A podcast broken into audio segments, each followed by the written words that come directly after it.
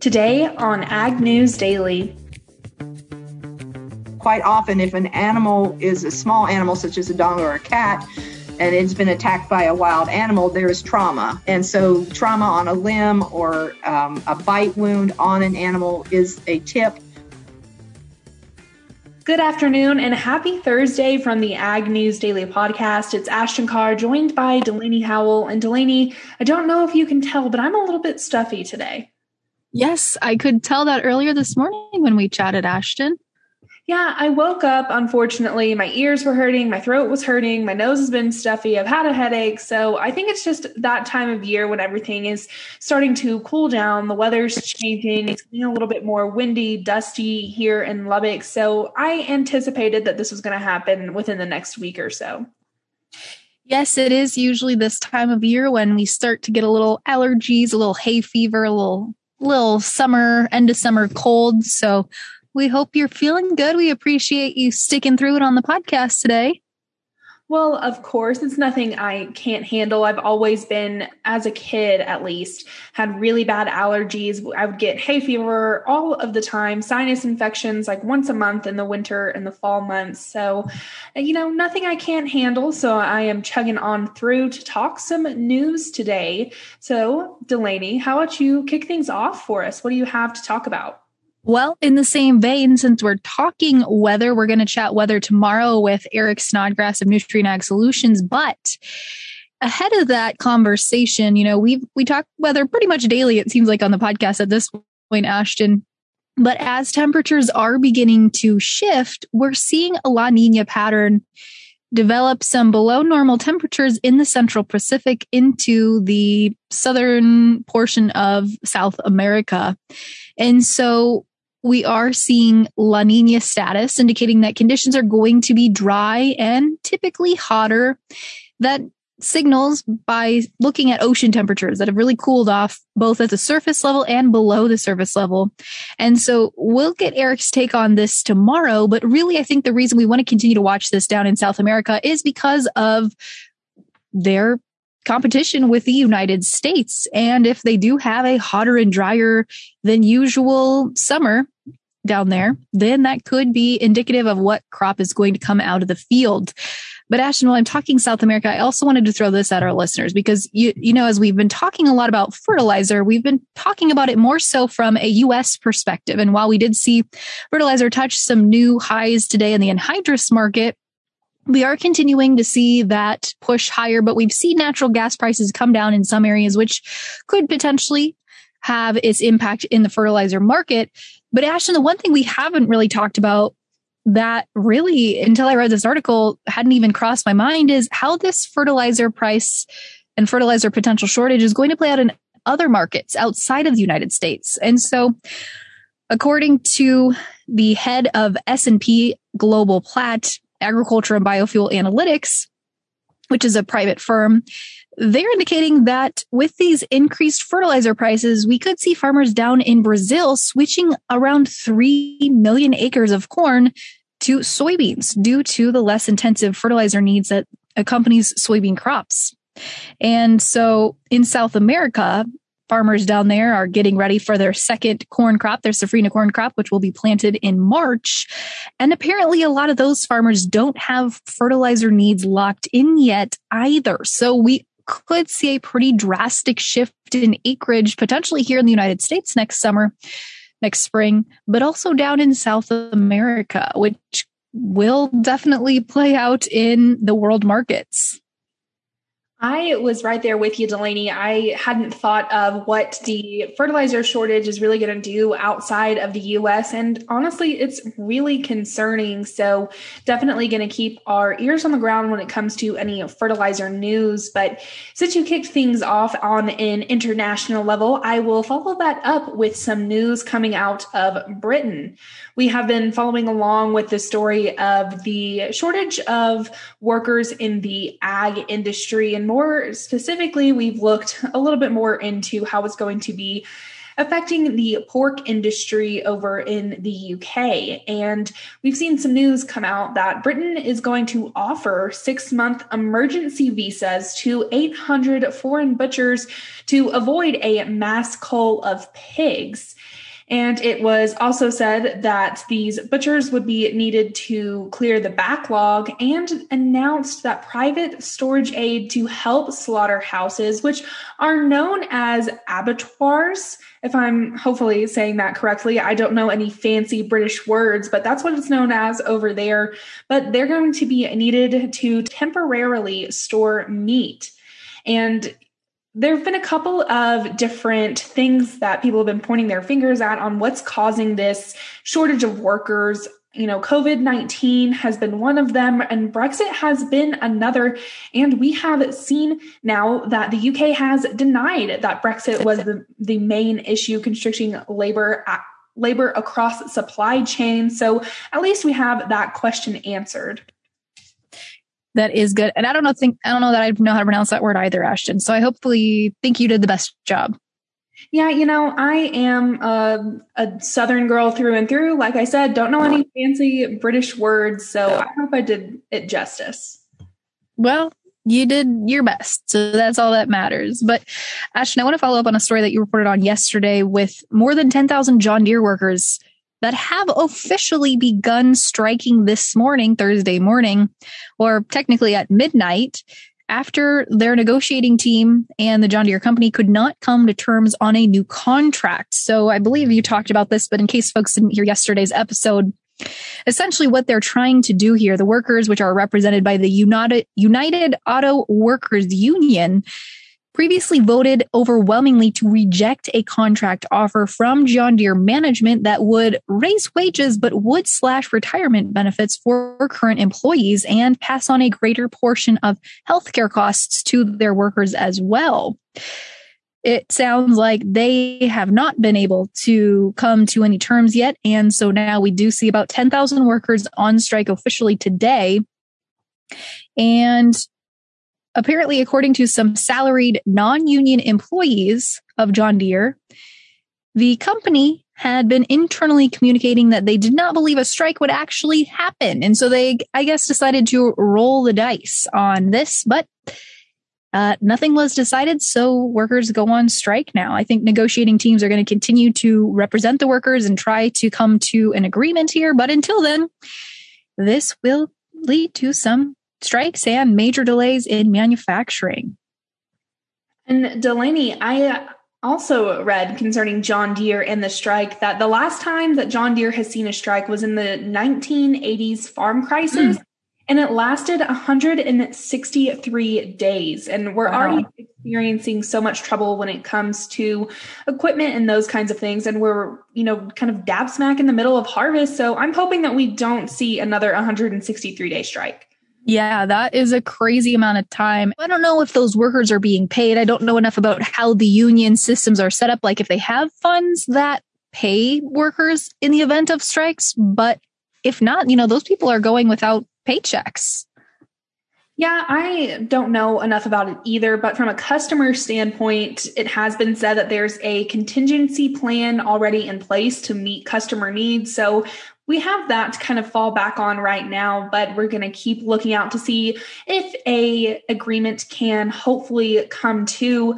But i just have one other story to talk about here delaney and it is concerning our forest industry. I say our forest industry really kind of land ownership as well. I thought this was pretty interesting since at the beginning of the COVID 19 pandemic, our timber industry and our forest industry were really hurting.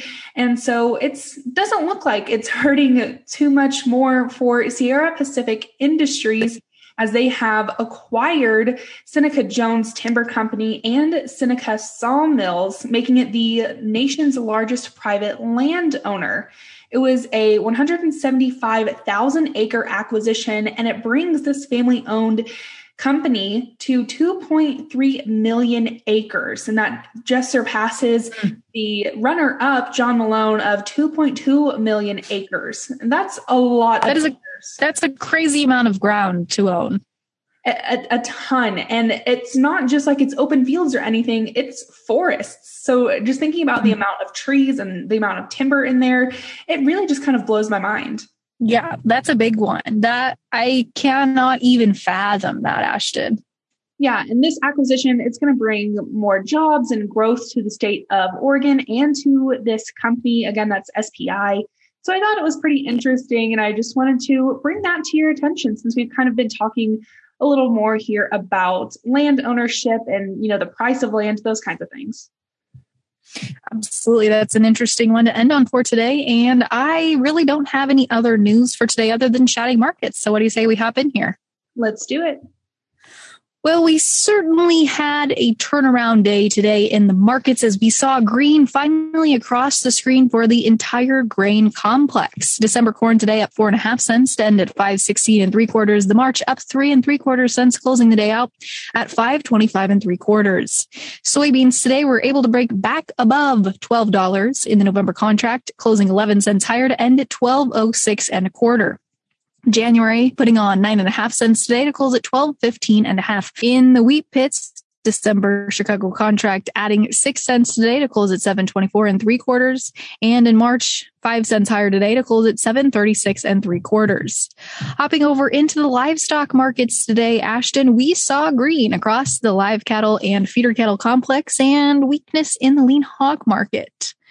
December live cattle up $1.30 today to close at 130.30. The February up $1.10 to end at 134.65.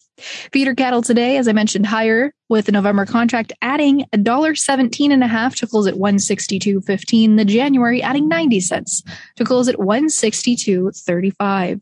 And in lean hogs, we've seen some continued weakness. Definitely a conversation we're going to have to have on next week's Market Monday discussion. December shedding 82 and a half cents to close at 77.32 and a half. The February down 55 cents to close at 80.30. And lastly, wrapping things up here with the class three dairy milk futures. November up 53 cents today closed at 1938. The December up 39 cents to close at 1877. Ashton, without further ado, fill us in on who we're talking to for today's interview. Today, we are talking to Dr. Joanne Maki about rabid vampire bats.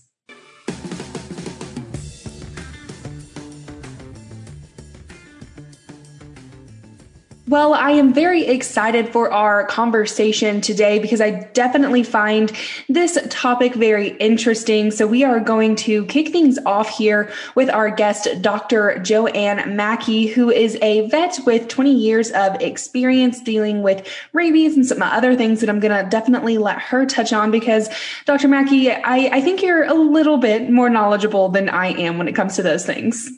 Oh, I'd be happy to, Ashton. Thank you for inviting me to the podcast. So, Dr. Maki, before we really get started talking here about these rabid vampire bats that we're seeing in the southern portion of the US, let's learn a little bit more about you because before we started recording here, you were telling me about your experience and really the work that you've done in the past. So, why don't you go ahead and tell our audience about it as well?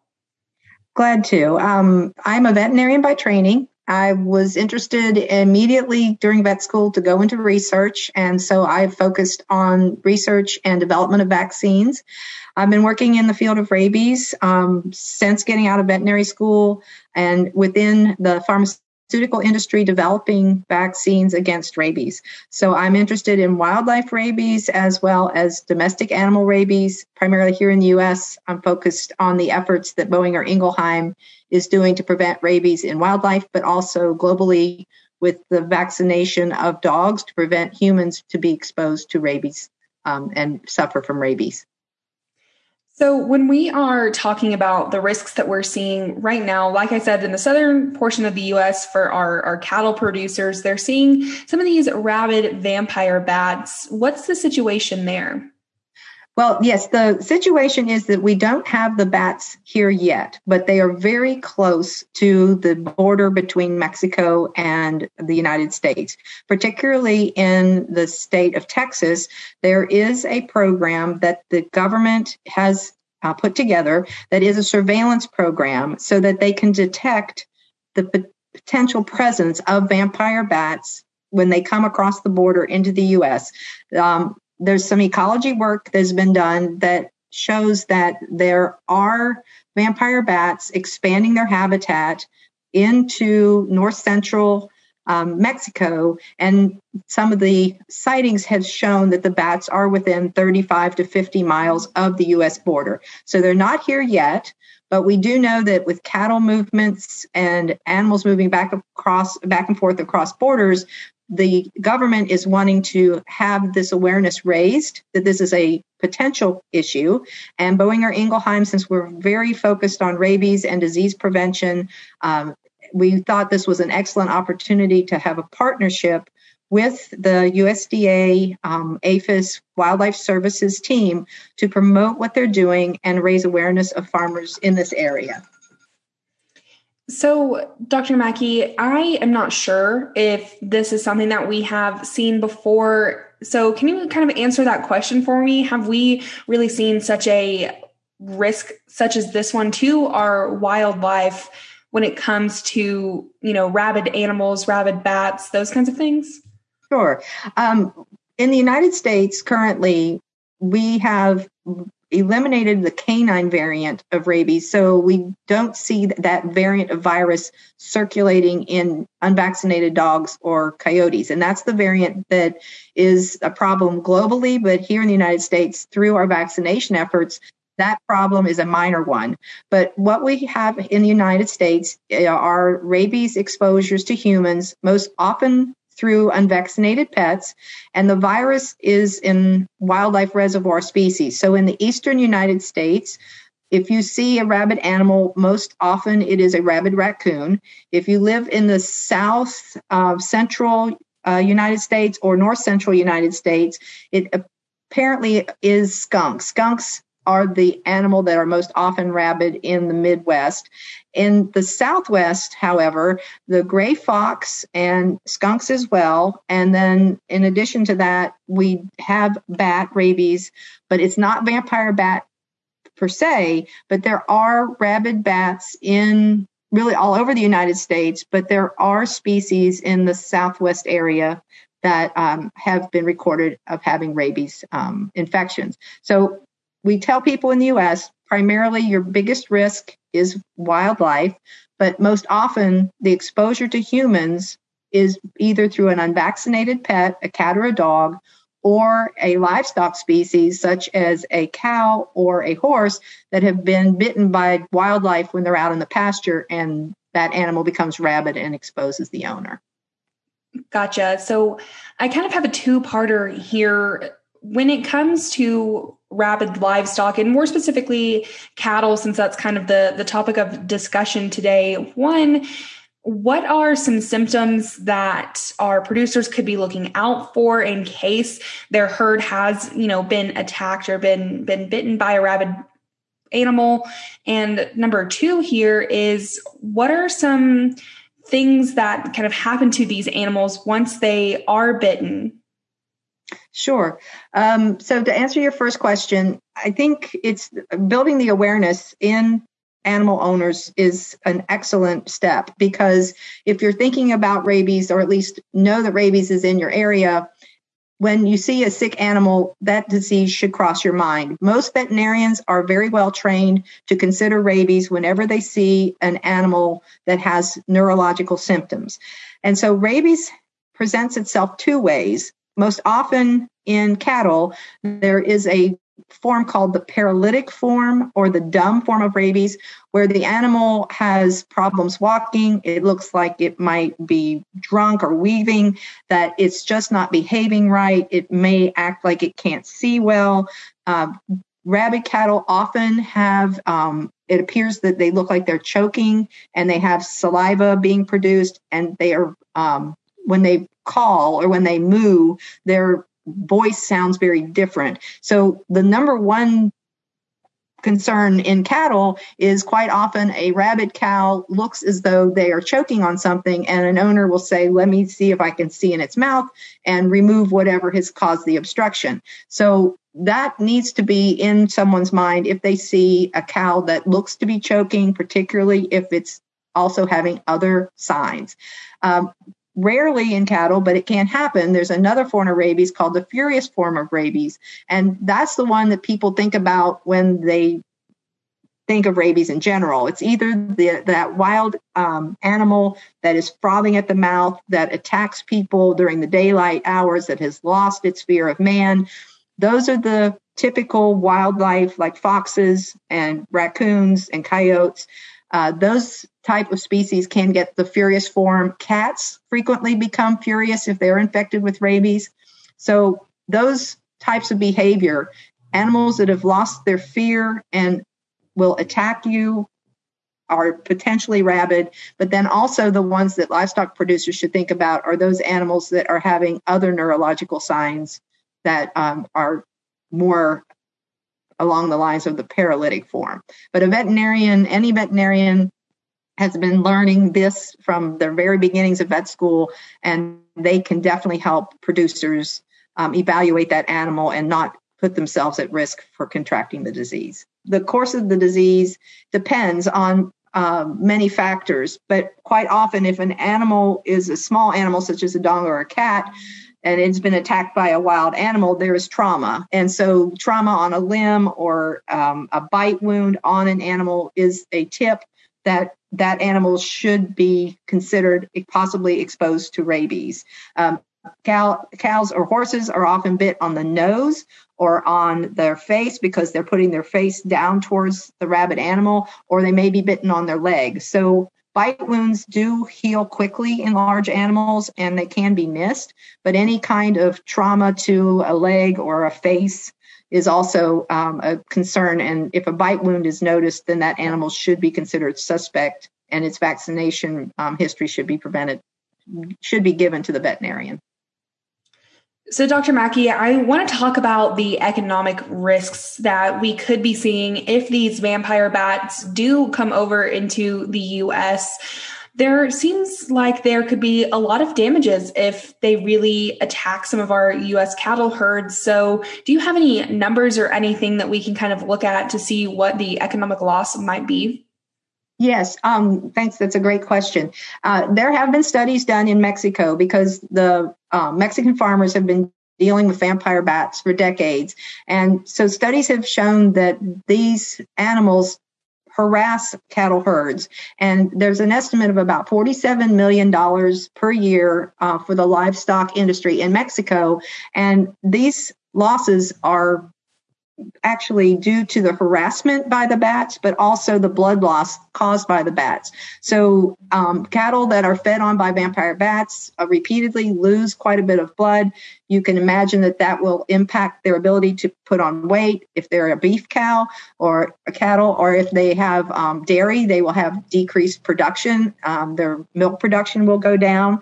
Uh, there are bite wounds associated with the vampire bat feeding, which can have um, problems for the animals themselves. But the also the biggest piece that is important to think about regarding not only livestock losses, but if humans are exposed, those humans have to go in and go through a process called post exposure prophylaxis. And that's where you are uh, evaluated and treated at the hospital for a rabies exposure. And the cost for the person um, varies, but it is several thousands of dollars to have a person uh, go through this post exposure prophylaxis. So there is a human side of this and a cost associated with it, but the animal losses are significant based on the constant harassment of the animals by the biting bats. Well, Dr. Maki, as we kind of round things out here, I just have one other question for you, and uh, it's concerning the USDA program that you had mentioned earlier. If any of our audience wants to get in contact with somebody at the program, get involved, anything like that, want to know a little bit more information, how can they get that info? Sure, I'd be glad to help you with that. Um, the campaign is originates with the U- USDA Wildlife Services. So if someone Googles vampire bats and USDA Wildlife Services, there is some information on the um, internet that can connect to uh, individuals that will provide them with additional information. But I can tell you the program right now is doing surveillance in multiple states. So in Texas, New Mexico, and Arizona, um, I believe in Florida, they are looking at animals that are coming across the border, but also are in livestock facilities, trying to see if they have any bite wounds or if they have um, signs of rabies. So the request is is that we would like to spread the word about the vampire bat bites that may appear on livestock or horses. And we want those um, individuals that suspect this to reach out to their veterinarian, but also submit any animals that may be considered um, potentially rabid to su- submit those rabies cases to diagnostic labs so we can detect potential infections early on when when vampire bats actually enter these areas. So we are conducting this outreach and we've had a long-term partnership with USDA and with working through USDA we hope to continue to address rabies in wildlife but also help support the US farmers and ranchers in producing their cattle. Um, so USDA Wildlife Services is managing the program. They are conducting outreach, but they are also conducting surveillance. And their website should be able to lead you to um, managers of the programs. Well, Dr. Maki, it has certainly been interesting to get to know a little bit more about your work and get to know a little bit more about things that we should be looking out for, particularly in that southern portion of the U.S. We definitely appreciate you coming on and speaking to us. I was glad to do it, Ashton. Thank you for your time.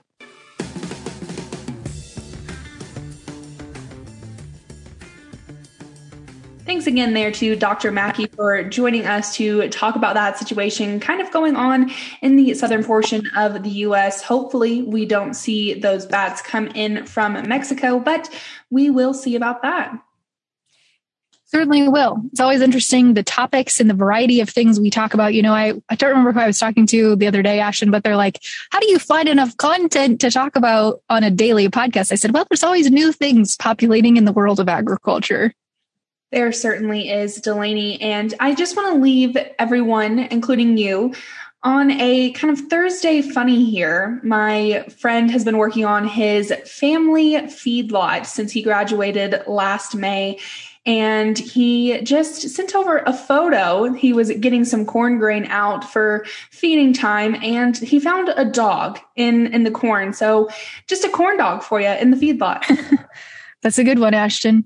That's kind of a dad joke. I like it. But hopefully that gets our audience through the Thursday afternoon and over to Friday before we start our weekend.